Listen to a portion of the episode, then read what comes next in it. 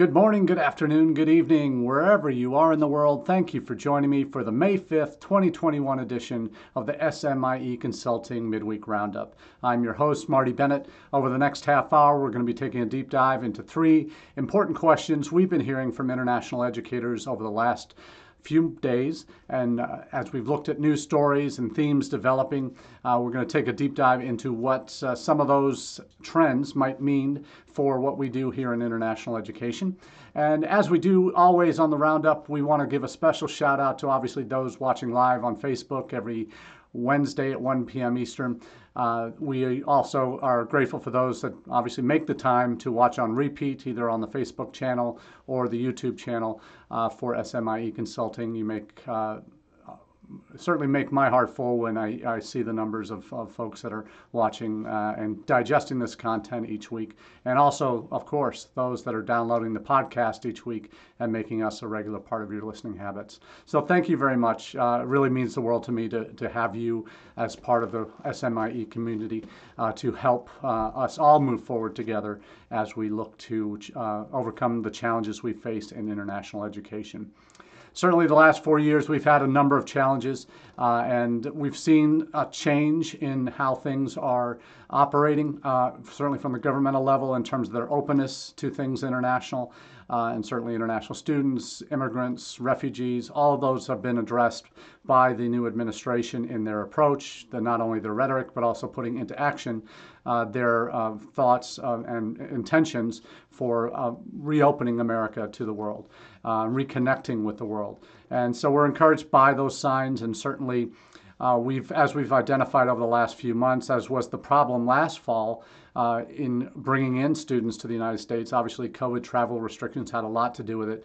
But in the end, it was students unable to go for visa appointments in the majority. 90% of U.S. consulates were closed last summer at the peak season for students to apply and uh, obtain their documents in order to travel to the U.S. to begin their studies.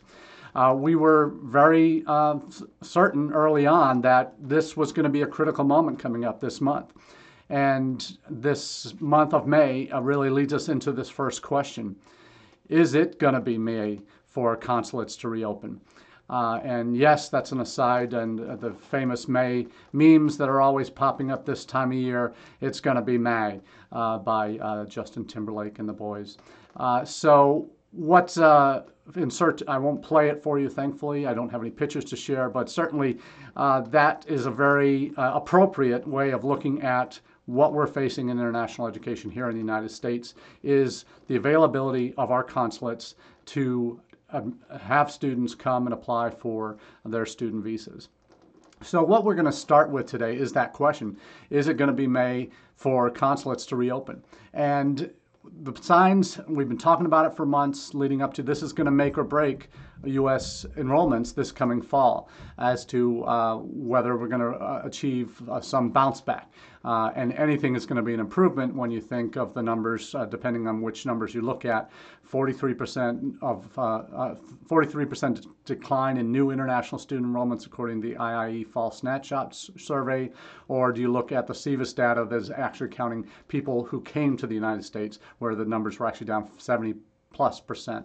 So uh, we're, we're looking at a, at a fall that can't get any worse, frankly, but what it can do is it can bounce back. And we've seen, and it is all dependent on, uh, we've seen, uh, we'll cover a lot of the stories this week uh, that have given us some hope uh, that things are moving in the right direction uh, in terms of uh, government policy and then consulates reopening. And we'll talk talk through some of those. There's a, a large number of stories that we are going to be covering for this uh, first uh, first issue here, uh, first question. And for those who don't aren't aware, uh, we do have a weekly newsletter that comes out Monday morning at 9 a.m. Eastern on Monday, free of charge to those who wish to subscribe. I'm dropping the link to this current week's edition of the round of the all the SMIE news fit to share uh, and that's this newsletter uh, title. And you're welcome to subscribe to that from that link uh, that I'm dropping in the comment section on the Facebook page. Otherwise, if you're listening on podcast and you're not yet subscribed or on repeat, uh, do go to smieconsulting.org slash subscribe, and you'll be able to subscribe and add your name to the mailing list for that newsletter. Because all the stories we cover here on Wednesdays originally come out of that newsletter that we put out on Mondays. Uh, so let's let's dive right into it in terms of what we're talking about and the positive news we've been seeing. Uh, obviously, when it comes to uh, reopening, I mentioned policies changing, policy, policies being more favorable toward international students. We've seen at least two major policy announcements last week that uh, are shedding some light, and some also some consulate news that we'll share in a moment here. Uh, first bit of bright news that uh, certainly ISSS offices were overjoyed this past week uh, when ICE uh, uh, put out their memo continuing their guidance from March 2020, which allowed continuing students to um, remain uh, that that, that can remain in status if they are taking online or remote classes, and that can be for students who are uh, still back in their home countries uh, because they couldn't get back into the country or didn't feel safe coming back into the country for, for, COVID reasons, that they are able to maintain their status on the way to graduation, not losing OPT time, and all those other things that other countries have also done uh, to uh, allow those students who aren't able to re enter the country to continue uh, and maintain their legal status, F1 status.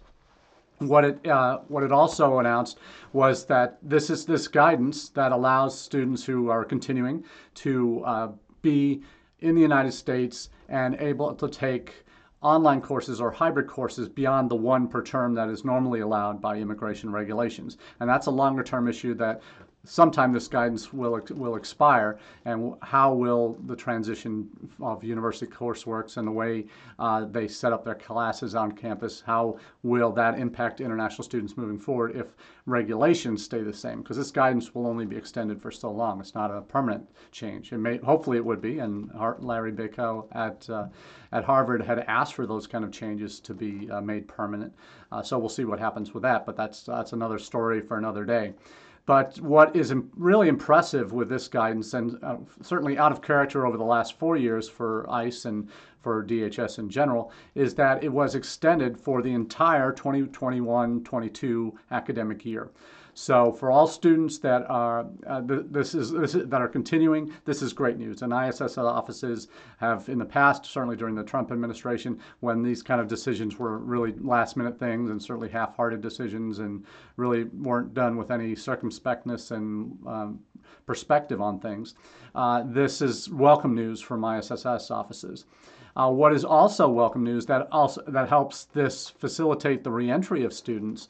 Uh, and there's a couple of articles. There's the PIE News article on this on this COVID guidance, uh, but there's also uh, the State Department put out uh, last week on the 26th of April national interest exemptions for certain travelers from China, Iran, Brazil, South Africa, Schengen area, Schengen area, U- UK, and Ireland.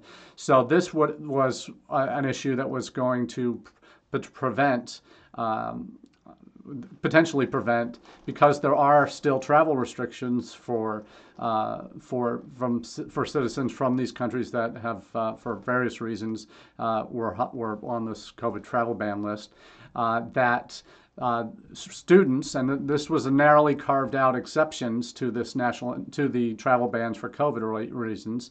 Uh, this national interest exemptions uh, applying to uh, on this list uh, that was put out: China, Iran, Brazil, South Africa, Schengen, UK, and Ireland.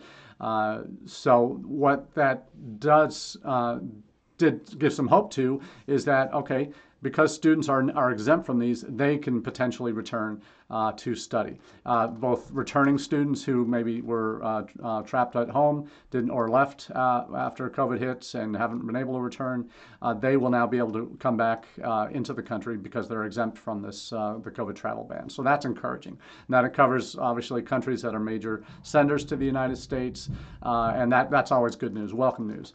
Uh, there was also some concerns as to who was not on this list uh, and uh, what countries were not on this list that uh, that were that was going to was raising some particular concerns.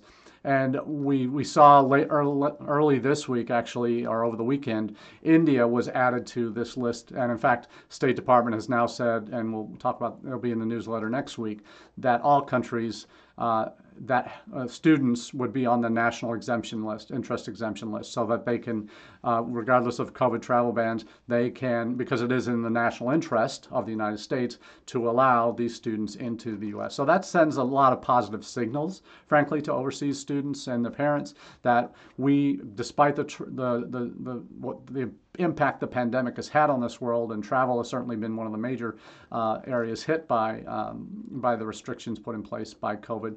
Uh, there is a signal from the U.S. government that students are valuable enough to the national interest that we're going to allow even though country, other countries might be having significant difficulties with COVID uh, flare ups, like India right now, they've announced that uh, students in all these countries are going to be on the NIE list uh, that will be allowed to come to the United States for travel, which is such a uh, an important thing uh, for uh, to give students hope, frankly, that that they will be able to realize their dream. So we've got the uh, COVID guidance that for those students that still want to stay stay remote who were who left the country before uh, when the pandemic hit, they'll still be able to continue. Or if their campuses are not yet fully in person, they'll still in the fall they'll still be able to um, maintain their legal status. You've got the NIE list now that is including uh, all students uh, that were looking to come uh, to begin studies uh, in this fall. Uh, the real challenge now is, as we as we come back to, is the is the consulates. Uh, are they going to be open uh, in order to uh, to uh, allow students to to come for visa appointments and, and make their way to the United States? Uh, there are the, the concerns. The Chronicle had an article about travel restrictions are lifting. international enrollments could rebound, but do visa backlogs stand in the way? Karin Fischer's article last week certainly talked to, through a lot of those issues. Uh, there are a couple of other uh, in, encouraging signs. The newsletter had, a, had a, number of articles on here related to other countries, and there's one that has current status of U.S. visa services by country. Came out on the 29th of April, and again, these these are these are changing things. So in another week, this list could be very different, but it does go in depth in terms of what services are available uh, for a, a, lot of these um, of some of these major countries. It's not a, a comprehensive list. There are two 265 consulates uh, around the world uh, that are potentially open, but this this covers some of the major major major senders to the United States. So check that out.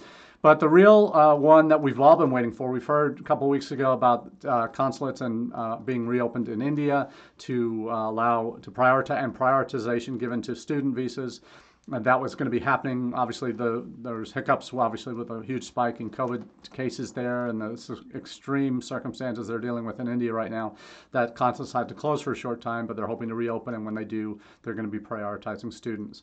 Uh, the real question that many many institutions are asking is, what about China? What about China? Will consulates reopen there? And some are available for emergency appointments only. Again, only within a limited window of time before the program start date. So for students that are looking to start in the fall, they're not in that category yet. It's not an emergency yet that they, they go be able to access appointments. But we did receive word over the weekend, uh, late last week, and that China, that the U.S. Embassy in China is to open visa services on May 4th. So may the force be with us. Uh, it was yesterday, and uh, the restrictions on Chinese STEM students would still be in effect, but uh, that were imposed by the, the Trump administration. But it, embassy would and consulates in China would reopen as of yesterday. Uh, we'll keep our eyes peeled for any news stories uh, indicating uh, whether that's still the case, if they did reopen, and whether they're accepting appointments. But we're dealing with a country that, uh, in, a, normal year, sends uh, will issue 70, 70,000 plus student visas uh, that uh, to to students looking to come to the United States or renew visas. The renewal part has been taken care of in that they can renew by mail uh, and deal uh, and get that visa interview waiver, which is has still been in place in many countries. But the for new students, they still have to go physically in, in person to to have their visa interview. So this is great news if it's if it's true and it and it, and it shows and uh, that appointments are, are now being able to uh, be made by prospective students. But the key thing we need to remember is we've got from mid-May here or early May here through to early September to get the equivalent of two years worth of students who are looking to come to the United States through for visa appointments. And the lion's share of visas, particularly student visas, are issued in that summer period, May to September.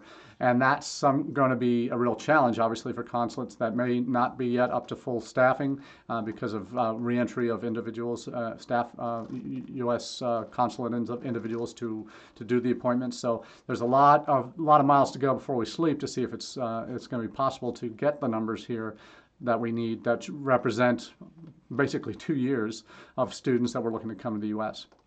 So fingers crossed, but the signs are certainly positive. We also saw some signs that are covered in the newsletter in, uh, in Nigeria, also reopening uh, the largest sender, uh, that they will be prioritizing student visas this summer. Uh, so that's, that's great to hear. So good news, and hopefully long may it continue into the summer months as, as the student visa season really heats up. So it is going to be May. I'm going to be positive. I'm going to keep uh, keep my uh, my optimism meter high on this one that we are going to get through this and that we are going to see uh, rebounding of numbers in the fall as these consulates reopen. So those are po positive signs. Now, also what's positive is when you the next question that we're asking is what will international students do in order to study uh, now, what there's a there's a, been a number of surveys that even going back to last summer when uh, the questions were asked, well, if you have to quarantine, would you be willing to do that uh, to before in order to be able to study in person? Uh, a lot of students were uh, that were looking that were able to go to the UK were anticipating in-person uh, instruction, but have not gotten that. Uh, but the, I think that's uh, may have had to quarantine. Um, I can't can't be too sure on what actually happened on the ground, but this is going to be a real uh, potential stumbling block, you would think, for students coming in. Uh, there are the issues of quarantine and the issues of vaccinations, and whether students have been able to access them before they arrive in the fall is, is a real question. And if they have did are able to get vaccinations, are they the those vaccinations going to be accepted by their colleges or universities that might be, as some institutions have done early on, say we're only going to accept U.S. approved vaccinations. Uh, so that there's there's still a lot of details that need to be sorted out. Are there going to be exemptions carved in to those that have already been vaccinated in their home country? Uh, is that going to impact quarantine uh, time that students would have to spend? Who pays for that quarantine time?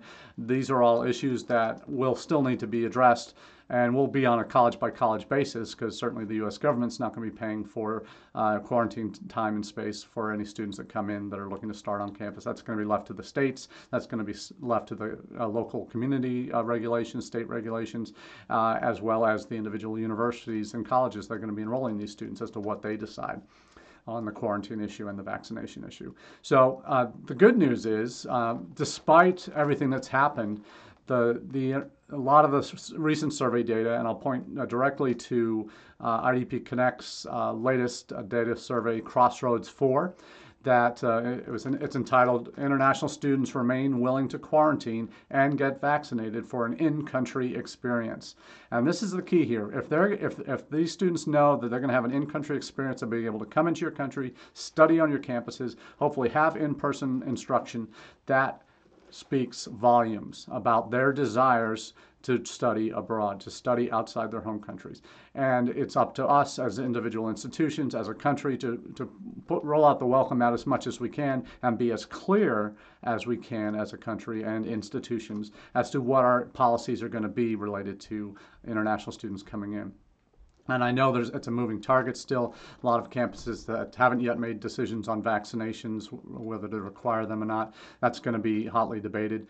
Uh, with one community I'm dealing with, uh, schools and university partners, uh, we've put together a Google spreadsheet uh, that uh, shows what individual institutions' policies are rel related to in-person hybrid classes, related to vaccination policies where they exist yet. So that's that's something that we've been doing, and we're very uh, we, we know it's important to keep the lines of communication open as, as we move forward. And, and, if I can give one piece of advice to my university and college colleagues that are communicating now with their incoming audiences is be very clear. And if you don't know, say that, but give them some, uh, some idea of where you're going and what the timeline is on decisions for these things, because that does matter. Your clarity now will impact their final decisions on whether they're going to be willing and able to make that journey if they can get their visas and do all the other pieces that they, they need to in order to come to your campus. So the, the Crossroads data certainly is going to be very encouraging. The majority of the students, 75% uh, that were surveyed here, over 6,000 students were in the survey, 75% uh, expect to commence their studies as planned. Uh, well, we all know the best laid plans, uh, what happens there. But uh, the confidence uh, has dropped overall 5% since their October study on this regard. Uh, some students uh, are, uh, so this drop suggests that some students are growing tired of the uncertainty and the prolonged disruption. And there's an infographic that um, IDP Connects put together. You can download that from the article uh, to get the full details of what's, what to expect. But how you respond now as colleges matters uh, to dispel that uncertainty uh, to uh, prevent further disruption from an institutional perspective to your, your, your new students' lives and be upfront and clear with them about what's, what, they're, what they should expect when they come to you in the fall one of the one of the one of the pieces of advice that uh, certainly the health officials have been given. Uh, there's the American College of Health American College Health Association recommended uh, this past week that uh, all colleges require vaccinations against COVID-19 uh, that are coming for those students that are coming to campus this fall. So, uh, in order to have uh, the most robust on-campus experience possible, so I think that decision is going to help push push a lot of institutions over the edge. Uh, we've toward vaccinating, uh, requiring vaccinations. Uh, as we've talked about every week, the Chronicle has a running list of, uh, of colleges. There were, um, a week ago, we were at about 100. We're now over 190 as of Monday this past week.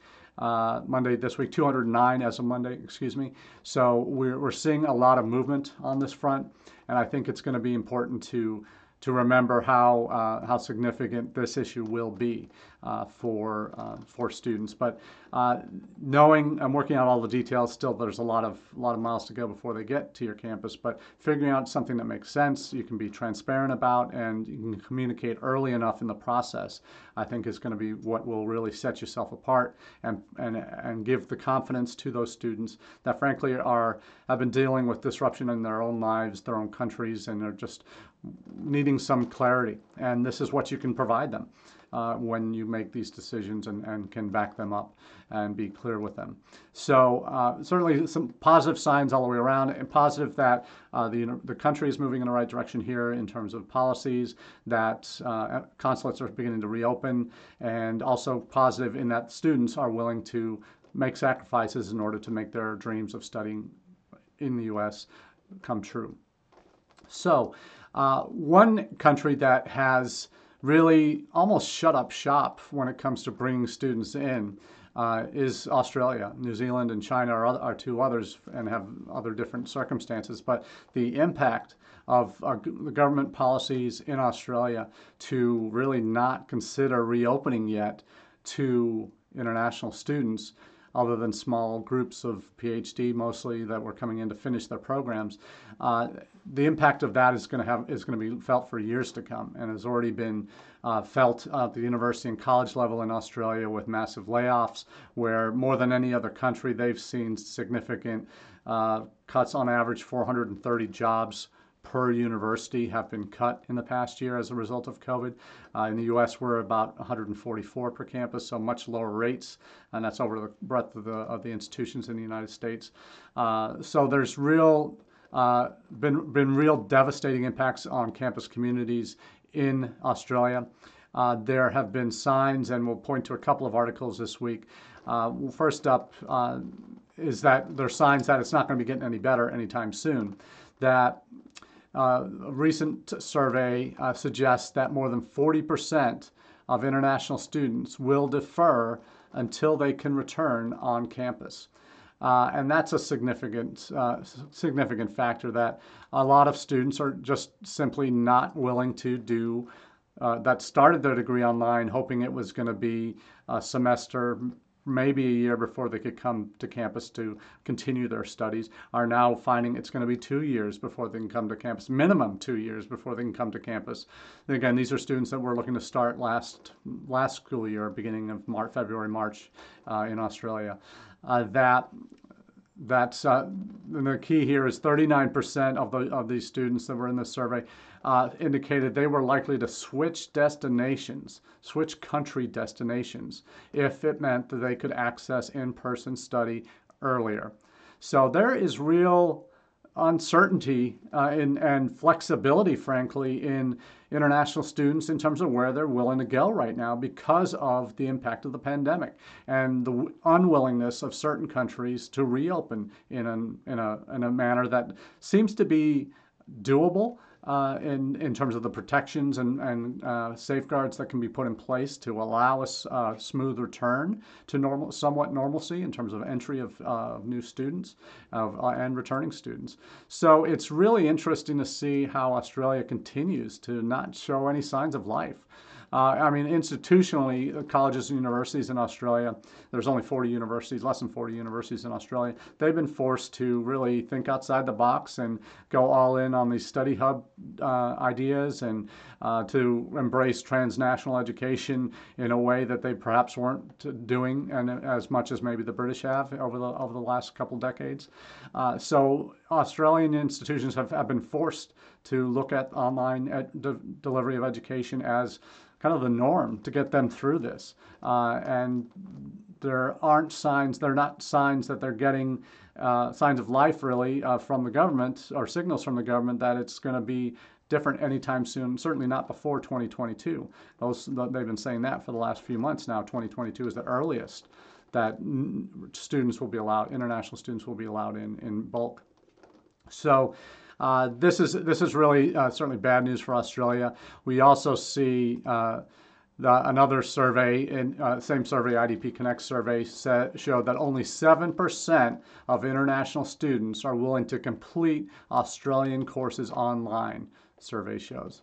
So of those students that started their degrees in the last year, year, year and a half with Australian institutions, less than se- only 7% of those international students will, complete, will would complete their full degree online because that's not what they signed up for. That's not what they wanted. Uh, so that's uh, and that speaks, I think, to the importance of that on-campus experience for internationals, and that really resonates as the motivations, the pull factors of studying in another country and what that's going to mean for them down the road in terms of job opportunities and career progress. All of that is going to be hugely important to international students. So we'll keep our fingers uh, on this. Uh, uh, on the pulse of this as we as we move into the summer months, our summer months, their winter months, as to what uh, if there's going to be any significant change. Now, universities really, the government gave them a small bailout last year. Uh, there's not really been any support for them, but us, uh, additional support for them coming from the government. Uh, but what we have seen is Australian government pumped, uh, has now announced 53 million Australian dollars, about 40 45, 46 million uh, US dollars into international education. This money is not for higher education. Uh, this, uh, in terms of universities, it is for international education providers in the country. Uh, and that, uh, they've defined that in this article, the PIE News article, is targeting English language programs that have been absolutely devastated over the last year and a half uh, by the pandemic. And it's also non university higher education providers to attract more Australians. And they're being told, uh, they're being told to uh, attract more Australian students uh, to make up. Uh, so and do short courses. So this is they this is something that uh, they're they're not no new internet that means no new international students are coming to them and that, that, the government is saying, hey, we're not anticipating any any uh, change on the horizon here, so you need to change your, your focus in terms of who your target audience is, that you need to be looking more at Australian students and other short-term markets on online delivery of your of your of your programs. So it's really forcing a huge rethink in the non-university higher ed sector in Australia, uh, particularly in English language, as we've said, and every uh, English language destination uh, has suffered in terms of their IEPs, uh, have really just nosedived even more than they already were with a decline in government scholarship programs over the last four or five years.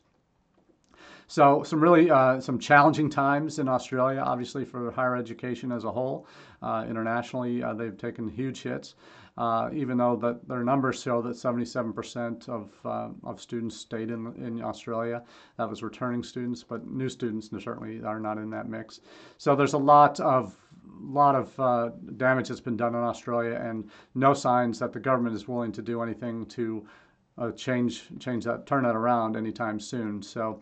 my heart certainly goes out to uh, to our colleagues in Australia who've been uh, who are dealing with this right now because it's uh, it's no, not fun to be an no not a fun time to be an international educator in Australia I'm sure and to colleagues that work in the service industries connected to that, uh, certainly you've you've seen some uh, some significant hits to what you do as well, and are maybe forcing you to change uh, markets in terms of where you're looking to expand your your services. So uh, a lot of uh, moving parts, obviously, in, in this and the impact the pandemic's had on different countries.